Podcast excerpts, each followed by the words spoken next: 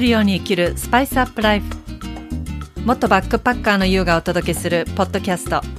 この番組では毎日を旅するように刺激いっぱいの日々を思いっきり楽しみながら心と体がワクワク喜ぶをテーマにスパイスアップライフをさまざまな観点からお届けします。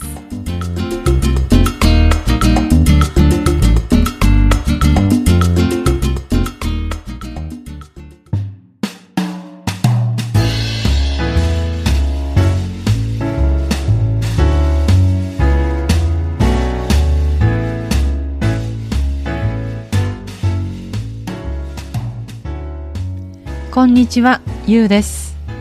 今日もこのエピソード聞いていただきありがとうございます。えー、今、4月、今日は18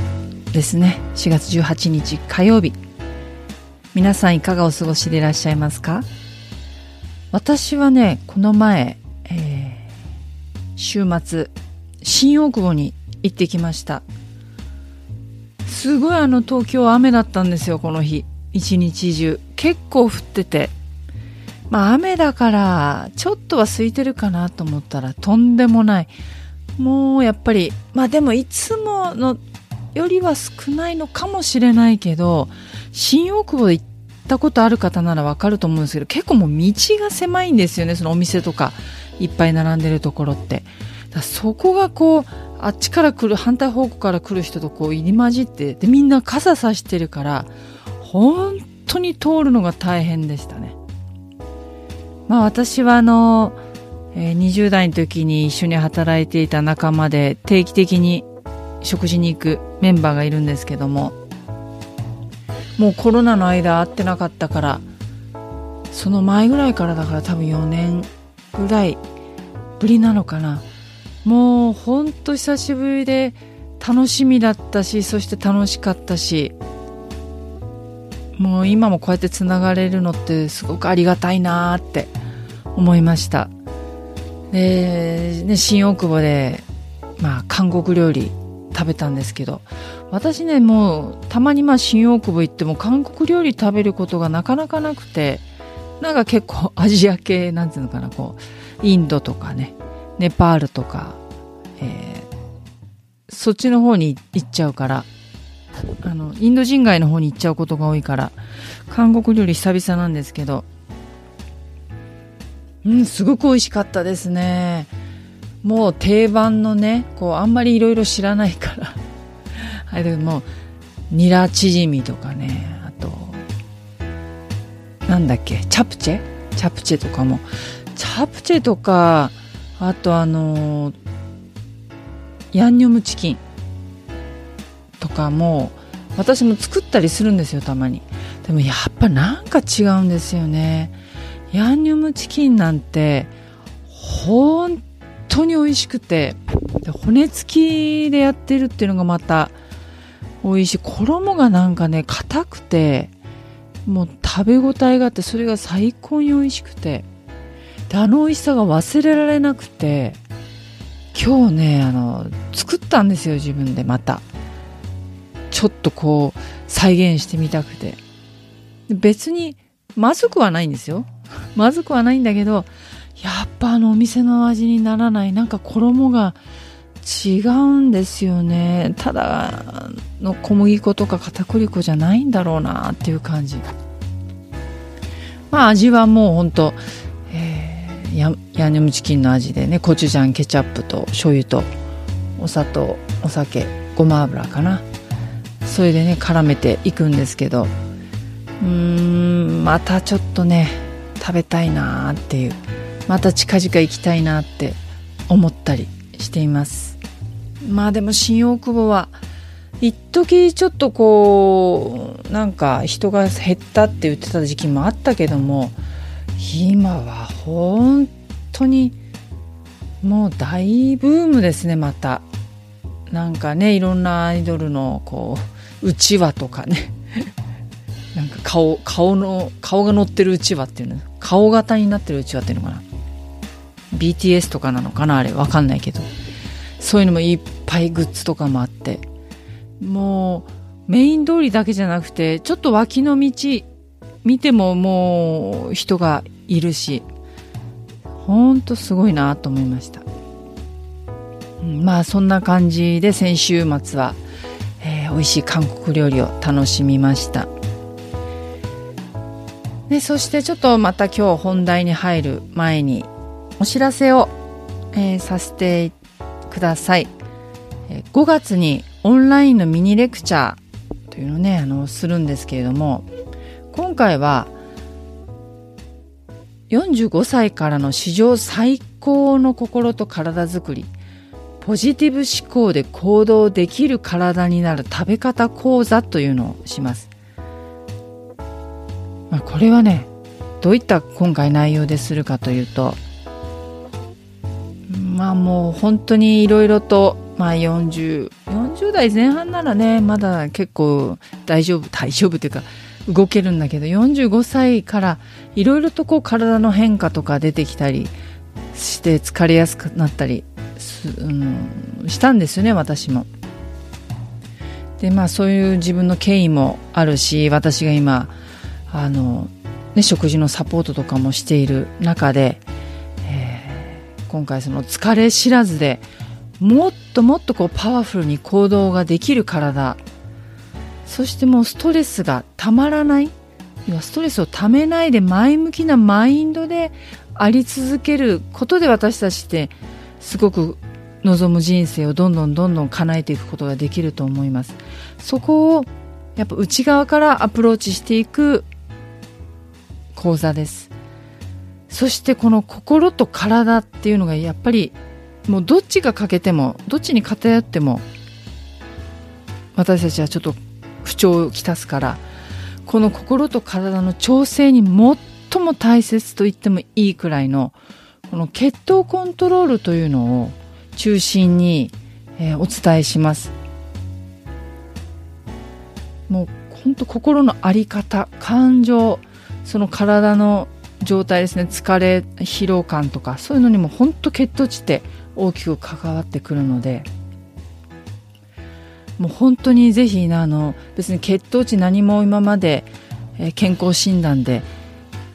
問題ないから考えたこともないって思う方もいらっしゃると思うんですけどももうその血糖値が今高いかどうかとか健康診断で引っかかった引っかかんないからとかそういう問題ではなくて私たちは絶対に一日の中で血糖値っても上がったり下がったりしています。食べるとことでももちろん上がっていくけども緊張とか何かいろいろストレスがかかってたりホルモンの関係だったりそういうのですごく一日の中で変動していくのででそれをどういうふうにして、まあ、穏やかにして、え、コントロールしていくのかっていうところを、えー、中心に、ね、お伝えします。で今回そのミニレクチャーですので、えー、なんと無料で開催します。で、あの、詳しい、ちょっとこの、えー、講座の詳細知りたいっていう方は、番組詳細欄に、えー、リンク貼ってありますので、で、お申し込みもそこからできますので、ぜひ、えー、ご覧になっていただけたらと思います。そして今回は、こんなテーマでお話ししようと思います。自分の人生の方向性を変えたくなった時自分の人生の方向性を変えたくなった時です、えー、皆さんはうん今まで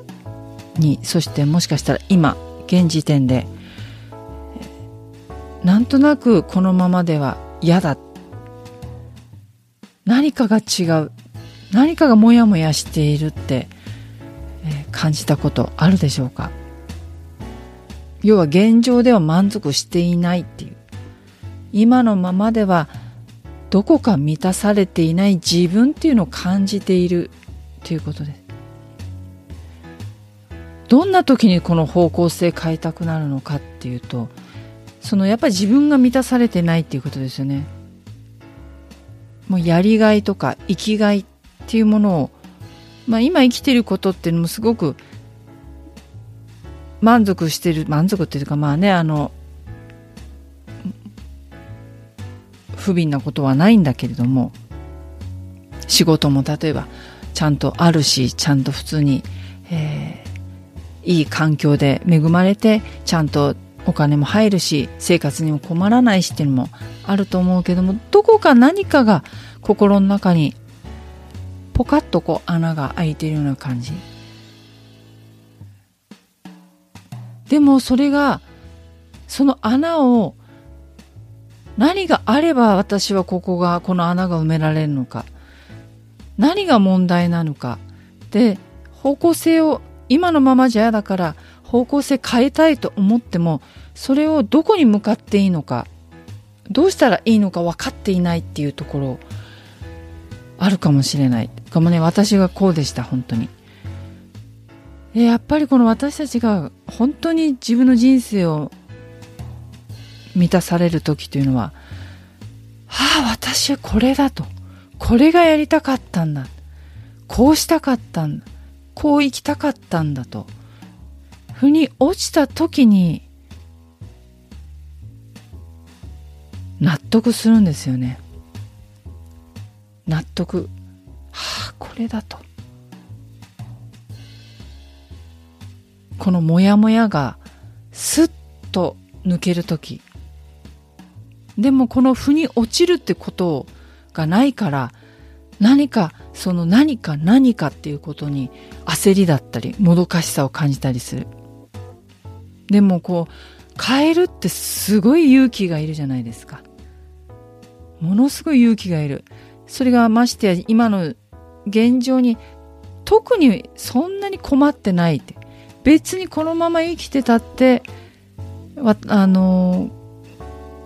なんだろう困ることない苦しいことないのに。だからついつい月日が経っていってしまう。あっという間に1年が過ぎて2年が過ぎて。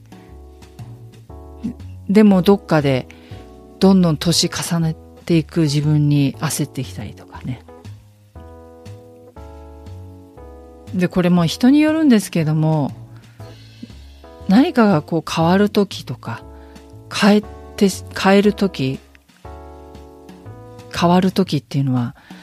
何かが起きた時に、まあ、変えるきっかけになることがあります。まあ、変わざる変え変えざる得ない得なくなった時でもそういうのが何か起きたりする時なんですね。でもまあその時は思いがけなことだったりすることもあるんですよ。この天気っていうのは結構パンチがあったりするから、えー、なんで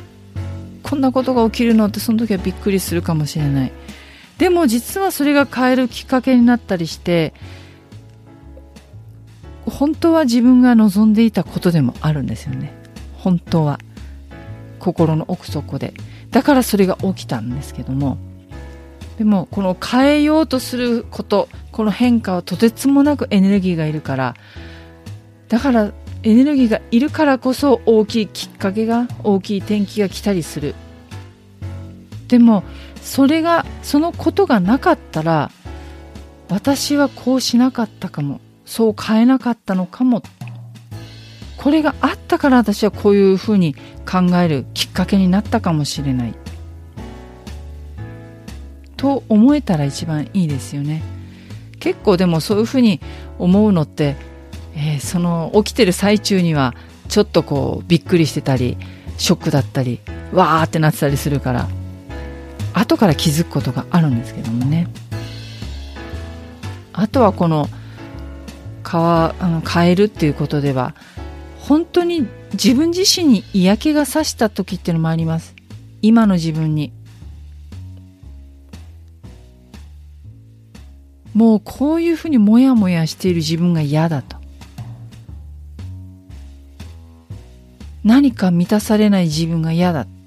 とか、もう、もう嫌だ、もう私は何とか変わりたいんだっていう、もうこのなんか嫌気と反動ですよね。その時の力ってすごい強いから、もう嫌だもう変えてやるんだっていう力って本当すごい力エネルギー持つのでそういう時も結構変えるきっかけだったりする。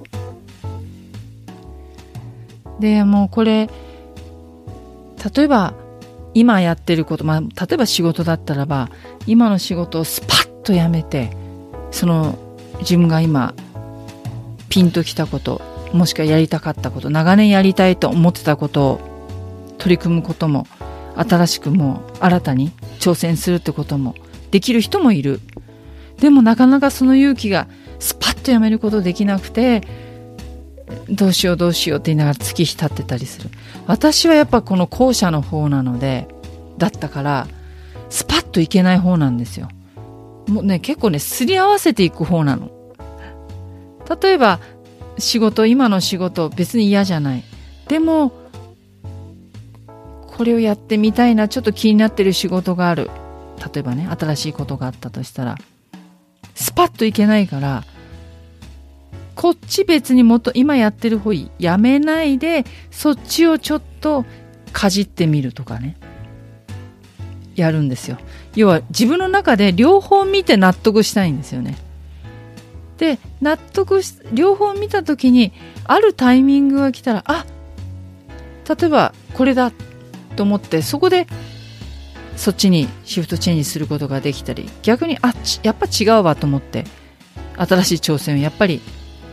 やってみたから分かってやっぱこれじゃないんだなって気づいていくこともあったり結構私はねこのすり合わせしていくんですよね。今やってることとこれからやりたいことっていうの。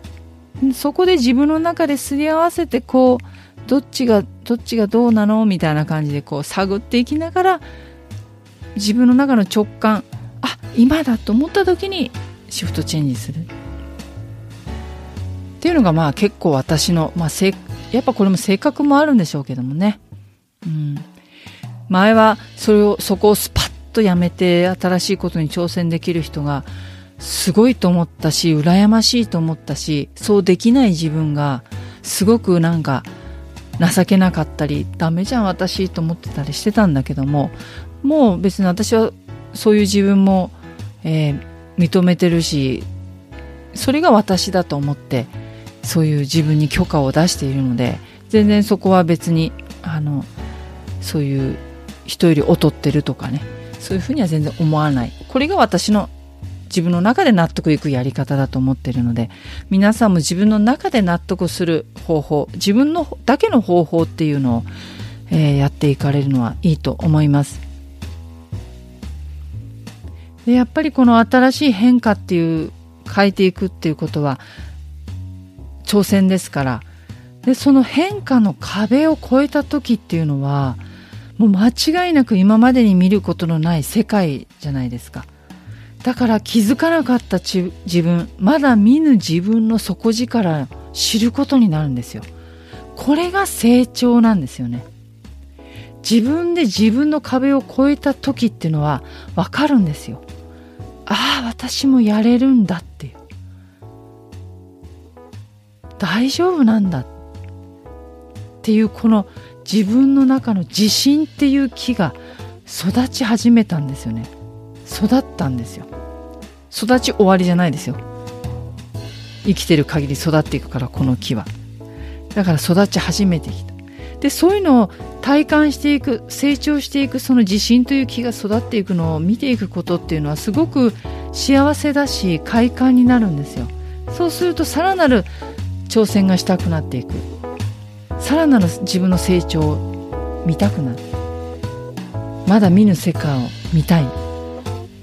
でその自分があこれこっちだと思って行った方向。でそちらに向かったらもう絶対そうしなきゃそっちに歩み続けなきゃって絶対でなくていいんですよ。もう違ったと思えば全然方向転換しちゃっていいいいしちょっと逆にこう歩いてるつもりが道外れてきてたなって気づいた時は軌道修正したりしていくらでも変えていいんです。そこにせっかく例えば仕事だったらせっかく決断して辞めたのにとかせっかくこうしたのにとかせっかくとかね何かこう理由付けをしてしまってその声が聞こえてきたらそこはやっぱ立ち止まる時ですね。ちょっとやっぱり違ってるから。だから立ち止まって本当にそれは私がしたいことなの。それは本当に私にとって大切なことなの。じゃあ私が大切にしたいことは何だっけ？と。やっぱ自分に問いかけて。あげるタイミングなのではないかなと思います。まあ、私も本当に自分の中で仕事というか、まあ、生きがいやりがいっていうのをずっと求めてきてた時があって、えー、ずっとモヤモヤしてたからだから本当まさに仕事もスパンとやめれないから、えー、すり合わせて逆にダブルワークみたいなね感じでやってたけどもでもそれも自分の中で納得して、えー、やってたことなのでそれがあったから、えー、今があるっていうところも本当にある。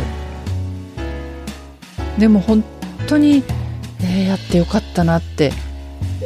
もう私多分人一倍変化っていうことにすごく怖い方なんだけども今まで変えてきたことで失敗したとかやめとけばよかったって思うことはいろんなこと全てにおいて何一つないですね。本当に何一つない。その時はその時は思わないよ。その時ははあって思ったりもしたこともいっぱいあったけども後から感じるから。後から分かってくるから。それだけ自分がやっぱり変化していってるんですよね。そう思える自分になってきてるから。だから、えー、人生って人生の歩みっていうのは